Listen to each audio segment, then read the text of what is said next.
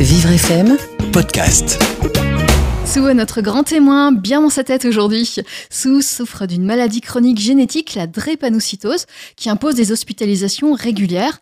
Et malgré les difficultés rencontrées, Sue réussit ses études, elle devient juriste internationale et elle s'investit pour des ONG à l'étranger. Alors elle est sur une mission au Maroc lorsque les autorités s'en prennent à elle et à son ONG et l'expulsent sans ménagement vers la France. Cette expulsion, sans contexte traumatique, engendre chez elle un syndrome de stress post-traumatique. Elle perd alors son emploi et elle lutte seule contre ce trouble qui est encore mal connu et mal pris en charge en France. Elle témoigne de son parcours pour surmonter toutes ces difficultés et être mieux dans son corps, mieux dans sa tête. Jusqu'à 13h, le grand témoin, santé mentale sur Vivre FM, Carole Clémence. Sou, bonjour. Bonjour. Vous êtes notre grand témoin aujourd'hui. Vous allez nous raconter euh, votre parcours. Alors, il y a beaucoup de choses dans votre vie. On va commencer par, par euh, ce, qui, ce, qui vous a, ce qui vous a fait venir aujourd'hui. Vous vouliez parler de drépanocytose puisque vous souffrez euh, de cette maladie. Est-ce que cette maladie euh, vous, vous définit? Est-ce que cette maladie euh, joue sur votre façon de voir votre vie? Euh, Ben, je vous dirais oui et non. Oui et non parce qu'en fait, euh, ben, une grande partie de ma vie, j'ai un peu vécu euh, comme si que j'étais pas malade, euh, en ignorant un petit peu bah, toutes les tout, toutes les contraintes en fait liées à cette maladie. et puis ben aujourd'hui, disons que ben je, je, resterai sur le fait que ça me définit pas, mais euh, qu'il faut la prendre en compte en fait. Si euh, ben si on veut euh, comment dire bah, vivre le plus longtemps possible et puis bah, vivre le mieux possible quoi avec la maladie. Alors on explique un petit peu ce qu'est ouais. cette maladie. Ouais. en fait la drépanocytose donc c'est une maladie génétique.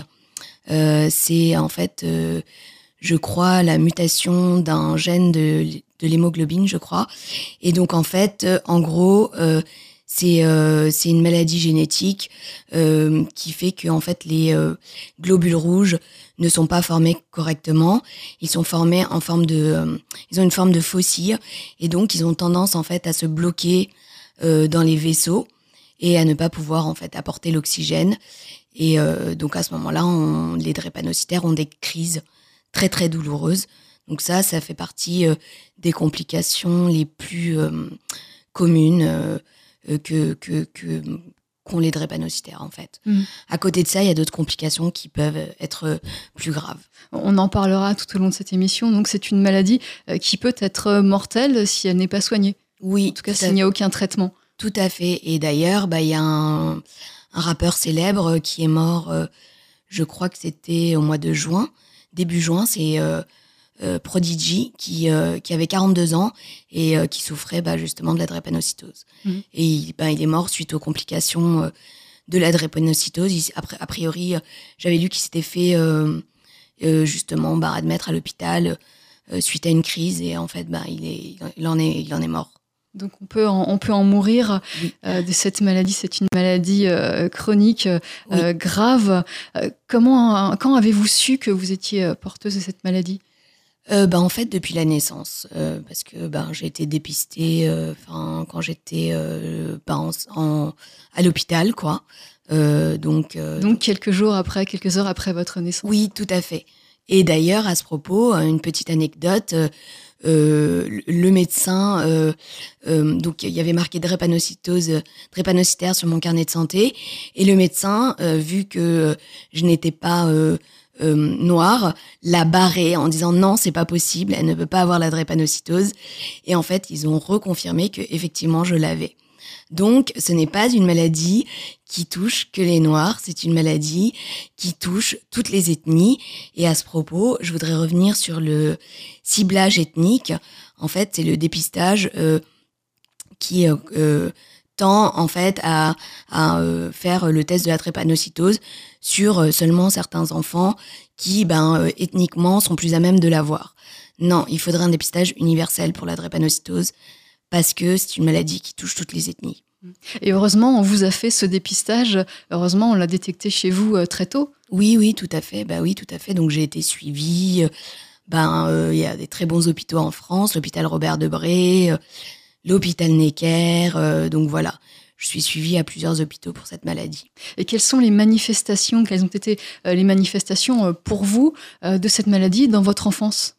Bah alors dans mon dans mon enfance, c'était bah, plutôt des crises douloureuses, et une très grosse fragilité aux infections. C'est-à-dire les crises douloureuses, c'était une grosse douleur euh, pendant quelques jours Oui. euh, à un endroit précis? Oui, c'est ça. En fait, c'est ce dont je vous parlais tout à l'heure, euh, quand euh, les globules rouges changent de forme, en fait, et euh, qu'ils ne peuvent plus euh, circuler euh, dans les vaisseaux. Euh, à ce moment-là, ils peuvent plus amener l'oxygène. euh, ben, il y a un blocage, donc l'oxygène n'est plus n'est plus euh, transporté dans le corps, et donc en général, c'est dans les articulations. Et, euh, et donc, bah, souvent, il y a des douleurs, euh, soit au bras, soit aux jambes, euh, souvent dans les articulations. Ça s'appelle une crise vaso-occlusive. Et euh, ben, à ce moment-là, euh, c'est euh, hôpital, euh, antidouleur, hydratation. Et s'il y, y y a- une infection, ce qui est souvent le cas, ben, antibiotiques. Et, ben, et aussi, bah, toute ma jeunesse, je prenais tous les jours des antibiotiques de façon quotidienne pour me prévenir en fait des maladies. Vous étiez beaucoup plus sensible aux, aux microbes, aux, aux virus euh, que les autres, qu'un Oui. autre enfant. Oui, complètement, oui. J'attrapais tout en fait. Alors comment ça s'est passé justement euh, au niveau scolaire, puisque vous étiez entouré d'autres enfants Est-ce que vous avez pu avoir une scolarité normale? Alors oui, j'ai une scolarité normale, mais au prix de nombreux efforts, euh, puisque ben euh, quand je faisais mes crises, bon ben je, je me rappelle quand j'étais en CM2, euh, j'avais du mal à faire mes devoirs le soir. J'étais, je m'endormais sur mes devoirs tellement j'étais fatiguée. Euh, Ça a été euh, toute, toute votre enfance, ça a été le Ouais. cas? Oui, oui, toute mon enfance, mais avec des périodes de pic, notamment, ben, je vous parlais du CM2, où là, je, je m'endormais quotidiennement sur mes devoirs, et bah, en fait, je devais aller à l'hôpital pour avoir des transfusions, parce qu'en fait, c'est aussi un des trucs de la maladie, c'est que les globules rouges ont tendance à, de par leur forme, être bloqués dans la rate, qui est un peu le cimetière des globules rouges. Du coup, les drépanocytaires ont tendance à déglobuliser, et à ce moment-là, ben, ils sont beaucoup plus fatigués, beaucoup plus faibles. Et comment vous le viviez à, à cette époque? Bah écoutez, euh, moi, euh, euh, j'ai tout- toujours su que j'avais la drépanocytose, donc pour moi, je le vivais un peu, enfin, pas de façon très dramatique, quoi. C'était bon, ben ouais, j'ai une maladie, euh, voilà. Et puis bon, ben voilà, quels peuvent être les effets. Mais c'est vrai que euh, quand il s'agissait de crise vaso-occlusive, c'était beaucoup moins drôle parce que là, c'est vraiment euh, des douleurs euh, très extrêmes, quoi. C'est c'est genre, il faut aller à l'hôpital pour avoir des, des antalgiques, quoi. Donc, Et vous vous sentiez euh, différente? Vous étiez la, la seule avec cette maladie dans votre entourage? Euh, oui, oui, oui, je suis la seule dans mon entourage avec cette maladie. Euh, ben oui, forcément différente. euh, Enfin, si vous voulez, j'avais un peu le, j'avais un peu la pancarte malade. euh, j'ai, j'ai la- et j'ai toujours la pancarte la, la attention, elle est malade dans ma famille. Donc, bah, c'est un peu. On était aux petits soins avec vous? On est aux petits soins, mais en même temps, on, a, on est toujours en train de nous dire qu'on n'a pas le droit de faire ci, qu'on peut pas faire ça, qu'il faut qu'on se ménage. Et des fois, on n'a pas trop envie de se ménager, quoi. On a envie de vivre comme tout le monde. Voilà, et de faire ce que les autres font, et euh, bah, des fois, euh, de vivre à 100%, euh, sans se soucier de la maladie, quoi. Et vous viviez à 100% euh, à l'école, en, en dehors de ces, de ces crises? Vous faisiez du sport comme les autres Vous faisiez des sorties comme les autres? Oui, bah, en fait, je faisais tout comme les autres. J'ai jamais eu un traitement spécifique, bah, sauf quand j'étais à- malade et à l'hôpital. Mais sinon, non, j'ai jamais. Enfin voilà, j'ai toujours tout fait comme les autres, jusqu'à ce que je me rende compte qu'en fait, oui, j'avais une maladie et que euh, je pouvais, par exemple, bah, quand j'étais à la fac, je me suis rendu compte que je pouvais demander des aménagements. Voilà. Alors ça, Mais- ça a été bien plus tard. ça, ça a été bien plus tard et euh, bah surtout euh, c'est venu parce que la première fois que j'ai demandé un aménagement, c'était surtout parce que je m'étais fait mal à la main, ce qui n'avait aucun rapport avec la drépanocytose et que je pouvais pas très bien écrire de la main droite et donc j'ai demandé comment je pouvais faire pendant mes partiels et en fait c'est là que je me suis rendu compte que je pouvais demander des aménagements aussi par rapport à ma maladie parce que j'ai besoin de plus de temps, de choses comme ça quoi. C'est-à-dire que vous aviez un, un tiers, euh, un tiers en plus euh, durant Ouais. l'examen, Un tiers temps, ouais, c'est ça. un tiers temps. Ouais. Voilà. Et, et vous avez réussi à faire vos études, euh, vos études à la fac, fac de droit, je crois, Oui, fac de droit, oui. durant plusieurs années et avec succès, malgré cette fatigue, malgré ces, ces crises épisodiques. Ben oui, bien que euh, ben ça m'a quand même coûté euh, quelques années parce que quand on est malade juste avant ses partiels et qu'on est à l'hôpital et puis qu'on sort de l'hôpital euh, pour passer ses partiels et qu'on a un traitement à la morphine, c'est un peu compliqué de réviser ses partiels. Mais donc voilà quoi. Mais bon, ça devient difficile de d'avoir la tête claire. Les, Exactement, oui. Ouais. Et de passer et de faire un contrôle. Voilà, et de réviser euh, pour euh, enfin un truc de droit, quoi. Et vous aviez des, excuses dans, dans, ces cas euh, précis? Est-ce que le fait d'avoir cette maladie, d'avoir un certificat médical, vous excusait de, de, ne pas passer un examen? Non, non, non, je passais mes examens. Je faisais tout ce que je pouvais et, et voilà, quoi. Mais bon, en général, ça, ça, a marché, donc c'était bon. C'est parce que j'étais déterminée, c'est pour ça. Euh, vous pensez que la maladie euh, vous a donné plus de caractère euh, bah Étant, donné les difficultés que vous avez dû rencontrer durant votre, la première partie de votre vie? Bah oui, c'est ça. En fait, je disais que j'étais déterminée en rigolant, mais oui, effectivement, je suis déterminée et persévérante dans le sens où, bah voilà, il faut que j'arrive à un objectif. Et je sais que ça va pas forcément être facile, mais je, je, persiste jusqu'au bout. Est-ce qu'il y a eu parfois le sentiment d'être exclu du fait de votre maladie?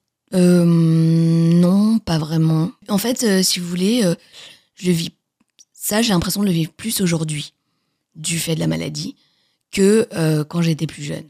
Où je, je... alors c'est peut-être moi qui qui suis plus consciente et qui de, ce fait m'exclut, je sais pas inconsciemment, mais mais voilà quoi. J'ai l'impression de le vivre plus aujourd'hui que que quand j'étais plus jeune. Mmh. Alors aujourd'hui, vous continuez à, prendre un traitement pour, euh, pour cette maladie et vous allez euh, le prendre euh, toute votre vie, a priori? Alors aujourd'hui, je prends plus de traitement spécifiquement par rapport à enfin, le traitement dont je vous parlais, les antibiotiques, ça j'ai arrêté il y a longtemps. à l'hôpital, ils le font arrêter à peu près quand on a une vingtaine d'années. mais aujourd'hui, du fait de ma maladie, oui, je suis un traitement. C'est ça s'appelle euh, une érythraphérèse. Et en fait, euh, je dois aller à l'hôpital pour me faire. C'est une sorte de dialyse en fait. Donc je suis branchée à une machine pendant euh, quelques heures. Et puis donc voilà, j'ai une transfusion et en même temps la machine, elle filtre mon sang. Voilà. Donc elle sépare mes globules blancs et les plaquettes des globules rouges. Elle jette les globules rouges et elle me remet les globules blancs et les plaquettes avec du nouveau, du nouveau sang.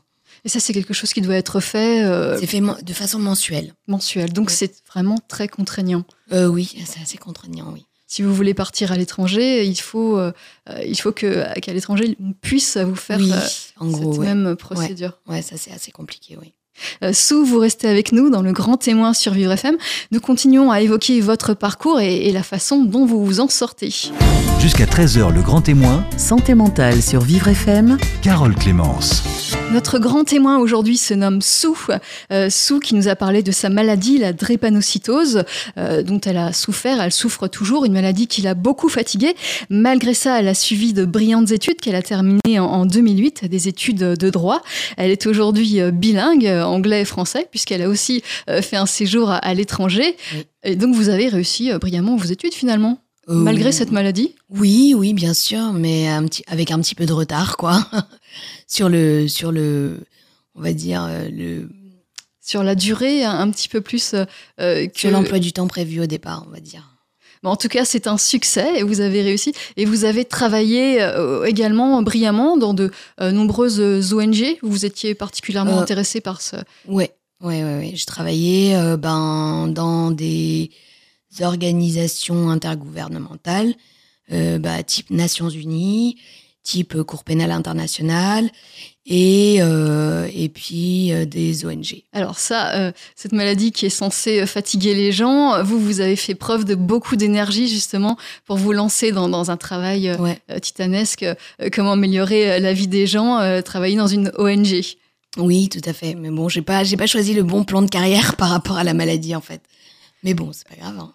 Vous aviez un, un temps plein, vous étiez. euh, Oui, oui, euh, je travaillais euh, donc à temps plein, sans me prévaloir de ma maladie ou quoi que ce soit. Vos collègues l'ignoraient, vous ne l'aviez jamais mentionné non, bah en fait, ben, quand j'étais aux Nations Unies, je l'avais mentionné dans la conversation, donc ils étaient au courant.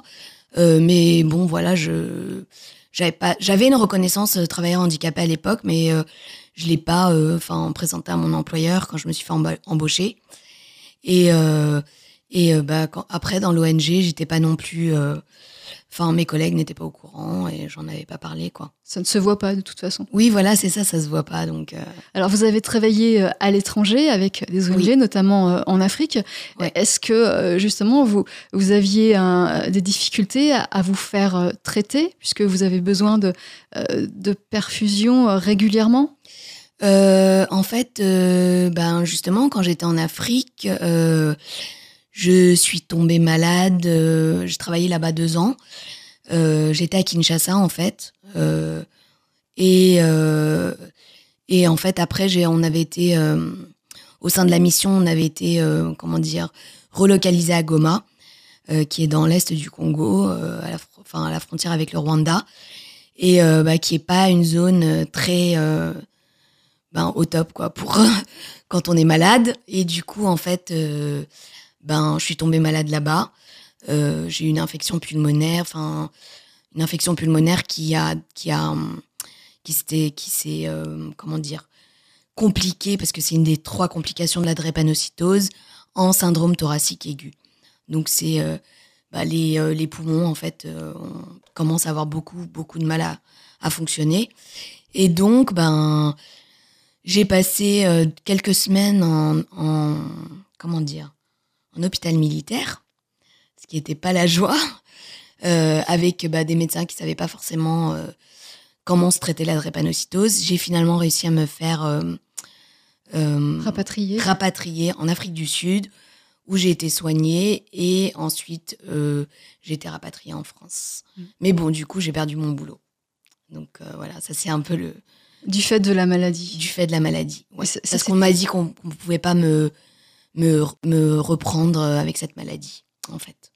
Euh, Donc, vous avez été rembauché euh, dans une autre ONG cette fois-ci? Ouais. Après, dans une ONG, oui. Là, vous n'avez pas mentionné que Là non plus, j'ai pas mentionné que parce que pour moi, en fait, euh, toute ma vie, j'ai vécu sans euh, forcément. euh, Enfin, je sais pas que je le cache, mais c'est juste que pour moi, c'est pas forcément pertinent.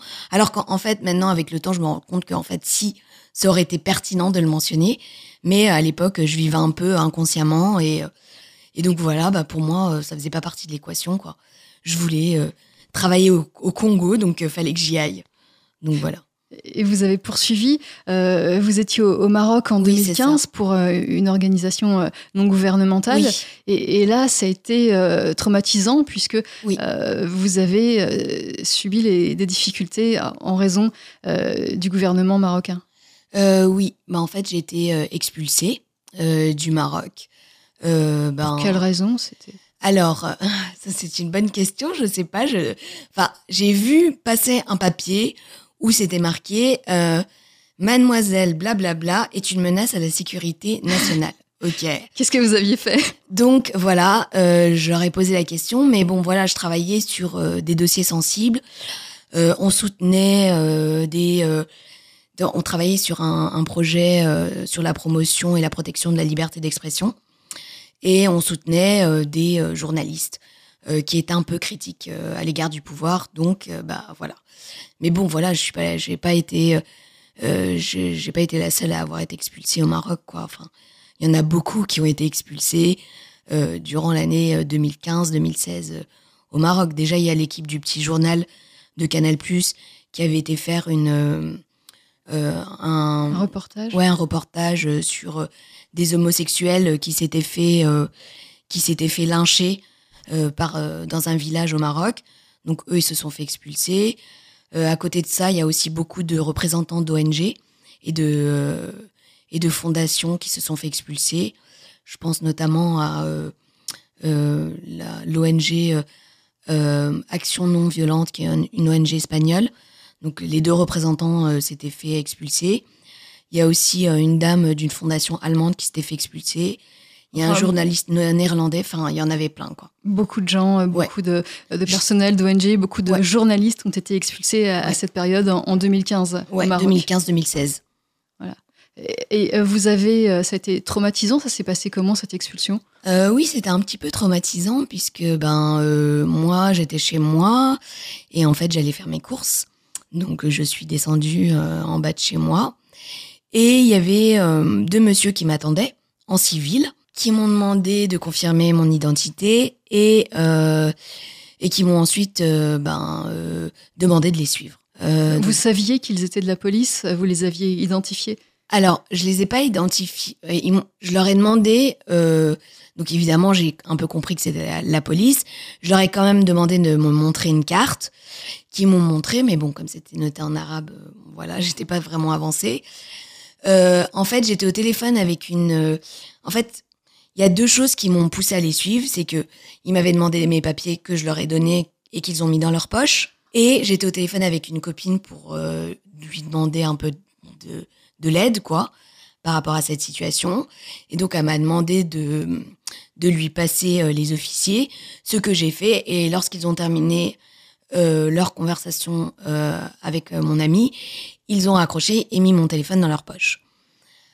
Du coup, j'étais je me suis sentie un peu obligée de les suivre. Donc voilà, ils m'ont amené au poste dans une voiture banalisée.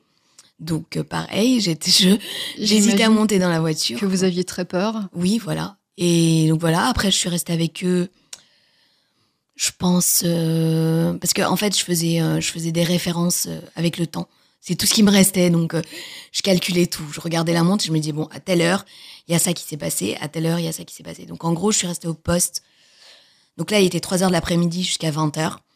Euh, 20h 20h30. Ensuite ils m'ont informé que j'allais être expulsée. Ils sont venus chez moi avec moi. Ils étaient cinq policiers. Euh, trois d'entre eux m'ont dé- m'ont aidé à faire mes bagages. Donc, euh, ben, le respect de la vie privée, j'ai envie de vous dire, euh, on s'en fout. Et Que des hommes. Que des hommes, oui, bien sûr, que des hommes. Donc voilà, ils m'ont, les deux autres étaient en train de fouiller tous mes tiroirs discrètement. À un moment, j'arrive dans le salon, il y en avait un, il était en train de pianoter sur mon ordinateur. Donc voilà, et ensuite vers euh, 22h30, quand on a fini de faire les bagages, je suis partie avec euh, euh, bah, les trois qui m'avaient aidé à faire mes bagages, que j'imagine être les sous-officiers, euh, en bateau à Tanger pour me faire expulser par bateau parce que év- évidemment je leur avais demandé si je pouvais m'acheter au moins un billet d'avion. Comme ça, j'arriverais directement en France avec tous mes bagages et ma famille pourrait venir me chercher. Et ils m'ont dit non. Donc du coup, voilà, ils m'ont déposé euh, au bateau à 4 heures du matin. Donc voilà. Donc euh, sachant que vous avez récupéré votre téléphone, euh, vos papiers? oui, ils m'ont tout. Ils m'ont, alors, ils m'ont donné le téléphone au moment où je montais dans le bateau. Et ils m'ont fait monter dans le bateau avec un policier qui se baladait, qui n'était pas du tout en train de me garder ou quoi que ce soit, mais qui est venu à un certain moment et qui m'a dit Tiens tes papiers. Donc voilà. Ils, ils ont dû avoir peur qu'au dernier moment, s'ils me, donnent, s'ils me donnaient mes papiers, que je replonge dans l'eau. Je sais pas, et que je retourne au Maroc, je sais pas. Et Voilà. pourquoi le bateau et pas l'avion? Le, le bateau, c'est beaucoup plus long, c'est C'est moins cher. c'est moins cher. Voilà. Puisque c'est eux qui ont payé. Oui, c'est ça, c'est eux qui ont payé, donc ils m'ont renvoyé à moindre frais en Espagne. Est-ce que euh, j'imagine que ça a été très traumatisant Est-ce que euh, vous avez conser- conservé euh, des séquelles de, euh, de cette expérience très négative? Ben oui. Je, alors, euh, ces, séquelles se sont pas manifestées tout de suite, euh, mais donc voilà, j'étais voir un, un psychiatre euh, euh, qui m'a diagnostiqué un PTSD, donc un syndrome post-traumatique. Et en fait, ben les symptômes en fait ont commencé à se, on va dire, se manifester quelques mois après. Donc en fait, dans la première semaine, c'était des cauchemars sur la police, sur des choses comme ça. Et ben, ensuite, je suis tombée malade. Donc en fait, c'est plus, euh, on va dire, euh, l'aspect physique qui a pris le dessus et l'aspect psychologique s'est un peu mis en, en veille. Et euh, ben quand Vous êtes tombé malade en raison de votre drépanocytose ou c'était autre chose?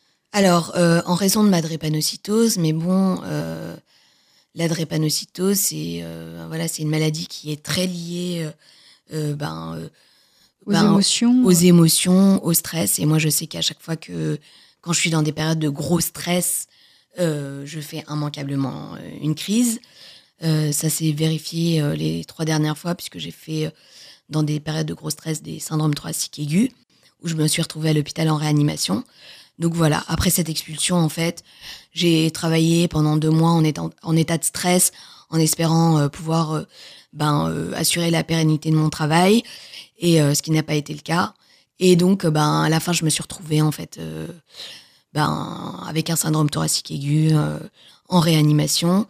Donc voilà, donc quand je suis sortie de réanimation, euh, après trois semaines de coma, j'étais euh, physiquement ça allait pas, donc il a fallu d'abord reprendre tout ce qui était physique, quoi, les bases, genre marcher, voilà, manger, tout ça. Les conséquences ont été terribles? Oui, oui, oui, les conséquences ont été terribles. Et donc voilà, donc c'est c'est quelques mois après que psychologiquement euh, les effets se sont fait sentir, quoi. C'est-à-dire euh, des crises d'angoisse, une tendance à pas savoir gérer mes, mes émotions, à me faire euh, submerger par le stress. On continue à, à en parler avec vous, Sou. On continue à parler euh, de ce changement euh, dans votre vie. Vous êtes le grand témoin d'aujourd'hui sur Vivre FM. Jusqu'à 13h, le grand témoin, Santé mentale sur Vivre FM. Carole Clémence. Sou, euh, notre grand témoin aujourd'hui, elle vient de nous confier une partie de son parcours. Elle travaillait pour une ONG euh, au Maroc, euh, dont elle a été expulsée du Maroc en 2016. Euh, S'en est suivi un, parcours difficile puisque elle a subi un, syndrome post-traumatique dû au, au traumatisme de l'expulsion, un syndrome post-traumatique dont vous souffrez toujours actuellement, Sou. Oui, tout à fait, oui. Euh, Donc vous avez perdu votre emploi, vous avez euh, des difficultés euh, psychologiques aujourd'hui dues à, ce traumatisme. Comment se manifestent ces difficultés? Bah, en fait, bon, bah, déjà, en période de stress, j'arrive absolument pas à gérer mon stress. C'est-à-dire que je me fais complètement submerger par, par les sentiments, par les pensées, et j'arrive pas du tout à être dans le, dans, dans le moment présent. Je suis plutôt dans, enfin, dans un, C'est-à-dire que vous êtes avec une autre personne, euh, Oui, vous, voilà. vous stressez, vous n'arrivez plus à l'écouter, ça se passe J'arrive, euh, j'arrive plus à l'écouter. Je suis euh, bloquée dans mes propres pensées et en général, ben euh, ça va, euh, ça va en. ça, ça augmente, vous n'arrivez pas à, à faire Dis- baisser ce stress qui va augmenter petit, au fur et à Oui, mesure. voilà, en fait, disons que bah, déjà premier, première manifestation donc euh, stress que j'arrive pas à gérer. Deuxième manifestation bah, qui vient de ce stress que j'arrive pas à gérer, crise d'angoisse. Donc euh, là, ça devient physique en fait, avec euh, des difficultés à respirer, euh, des pensées qui sont pas du tout rationnelles, qui en- entrent en jeu et donc bah voilà. Par exemple, quelles sont ces pensées irrationnelles? Je me faisais du souci pour une personne de ma famille et donc c'est aller en crescendo et de façon totalement irrationnelle.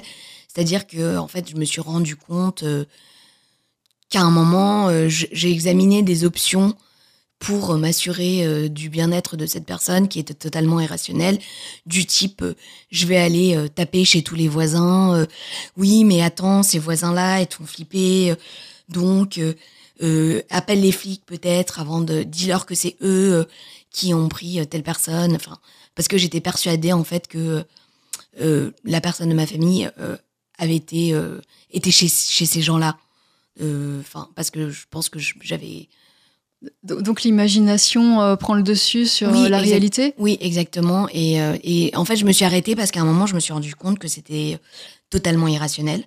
Et là, je me suis dit, bon, là, les options que tu es en train de sortir sont pas du tout viables, donc tu vas juste te calmer et essayer de respirer. Et donc, voilà, ça j'ai réussi à plus ou moins à faire euh, baisser la, la pression, quoi, mais j'étais vraiment en mode, euh, j'avais du mal à respirer, j'avais, j'étais déjà, je commençais à pleurer. euh, voilà, j'étais vraiment dans un état de nerfs, quoi.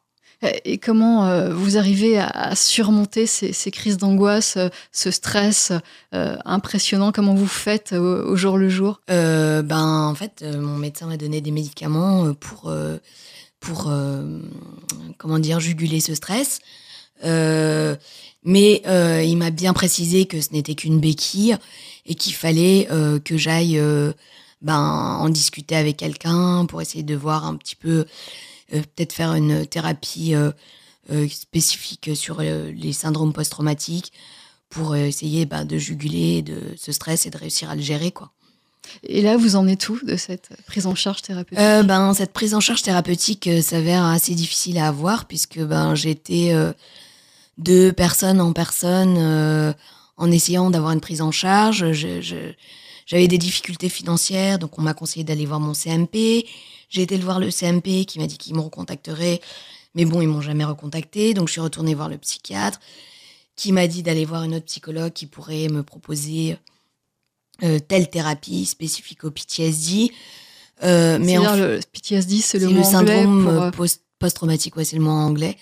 Et euh, et en fait, bah, du coup, en fait, c'était euh, le prix de cette psychiatre était exorbitant.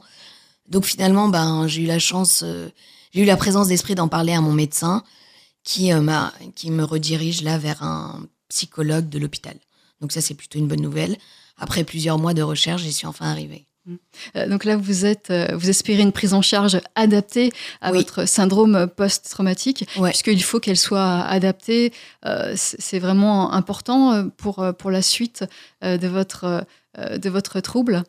ben oui, parce qu'en fait, là, je, je, je, je, vois que j'ai vraiment du mal à, comme je vous disais, à gérer mes, mes émotions. Au-delà du stress, c'est aussi enfin un peu des crises de colère que j'arrive pas à expliquer ou ou euh, voilà des crises de larmes. Euh, une hypersensibilité. Voilà, euh, voilà, exactement une hypersensibilité, ce que j'avais ce que j'avais pas avant, donc c'est un peu nouveau pour moi. Et, et, donc du coup, bon ben voilà, j'espère pouvoir régler ça avec avec un suivi spécifique. Quoi. Actuellement, vous êtes en recherche d'emploi. Ouais. vous cherchez toujours un travail pour travailler dans une ONG Ben oui, de préférence pour travailler dans une ONG. mais bon, ça s'avère assez compliqué parce que parce que bah déjà euh, dû à ce PTSD, j'ai énormément de mal à passer des entretiens.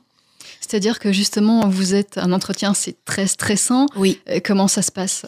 Bah, Comment ça se passe? C'est-à-dire qu'en fait, je commence à raconter n'importe quoi. Je me rends compte que je raconte n'importe quoi je me dis oh mon dieu je raconte n'importe quoi. Mais, mais est-ce que c'est dans la tête ou est-ce que tout ça c'est dans ma tête vous dites vraiment n'importe quoi? Euh, je pense que je dis vraiment n'importe quoi. Mais bon c'est toujours un peu relié au sujet mais euh, je me rends compte que j'ai du mal à faire du sens en fait. Et donc et je m'en rends compte en fait. Du coup euh, c'est très déstabilisant parce que souvent j'ai vraiment préparé l'entretien. Et donc je sais que je ne donne pas la réponse que je que j'avais préparée. Et donc du coup, ben voilà quoi, c'est on est un peu dans un cercle vicieux parce que je suis plus dans le moment présent, je suis dans l'observation de moi-même, en train de de dire des choses qui, je sais, ne sont pas pertinentes et je me dis oh mon dieu, oh mon dieu, oh mon dieu. Et donc voilà, et du coup je m'éloigne encore plus du moment présent et des questions qu'on me pose. Et, là, c'est c'est l'échec. Je suis toujours en décalage avec euh, les questions qu'on me pose. Et donc ouais, après c'est l'échec. Et ça, c'est une situation que vous rencontrez dans des, euh, des situations, euh, un contexte très particulier, le contexte euh, de l'entretien pour être embauché. Mais est-ce que vous retrouvez ça dans une conversation de tous les jours, dans une soirée? Est-ce que vous retrouvez aussi ce, ce type d'angoisse? Ben oui. Ben, je, je dirais pas l'angoisse, mais plutôt l'hypersensibilité. C'est-à-dire que des fois, on va me parler de certains sujets. Euh, qui vont totalement me déstabiliser. Et donc, euh, ben, je vais avoir limite les larmes aux yeux euh, pour rien, quoi. Donc, je me rends bien compte que, que les, les personnes en face de moi n'est pas forcément consciente de ça. Donc, voilà, quoi. Donc, j'essaye d'arrêter la conversation pour pas aller sur ce terrain. Voilà. Et aujourd'hui, vous allez quand même un, peu mieux. Vous sentez quand même une amélioration de, de votre état de stress euh, bah, disons que euh, aujourd'hui il y a plutôt une prise de conscience en fait. Donc, euh, donc maintenant, et ça aide? Oui, ça aide parce que je me dis surtout c'est que passager, c'est juste voilà, c'est ce que tu vis en ce moment qui te fait surréagir, mais voilà, ça va aller. bon, bah si ça va pas, je prends des médicaments pour que ça aille mieux, mais voilà. Alors, on n'en a pas parlé, mais vous avez suivi euh, un stage au sein du Media Lab, le centre de remobilisation professionnelle de la radio Vivre FM. Ouais. Euh, vous avez demandé à, à participer à, à, ce Media Lab et, et vous l'avez euh, suivi. Donc, Oui. pendant deux mois environ, vous avez, euh, vous avez fait de la radio. voilà, des Est-ce que vous pouvez nous, expliquer un petit peu ce qui s'est passé? Euh, ben oui, Euh, en fait, euh, donc c'est un stage euh, avec un volet radio, un volet théâtre et un volet vidéo. Donc ben c'est super parce que déjà ça nous permet, on est en groupe, on est en groupe de de sept, donc ça nous permettait déjà ben, de d'interagir avec des gens, de pas rester chez soi déjà dans un premier temps, mais aussi bah, de de s'essayer à ces techniques de radio, de vidéo et de théâtre, qui euh, et donc bah, de parfaire euh, nos nos techniques de communication, notre façon de nous- présenter, euh, voilà et notre façon. Euh, bah, J'imagine qu'étant juriste pour une ONG, vous vous, vous présentiez déjà très bien euh, auparavant?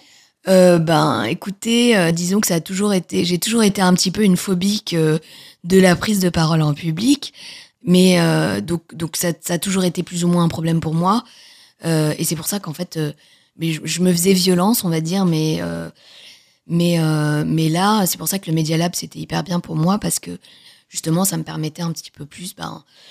euh, de m'exprimer, d'apprendre à me à me présenter, et puis et puis ben de d'être au contact de ces techniques qu'on qu'on maîtrise pas forcément et justement ben voilà d'apprendre d'apprendre un peu plus quoi.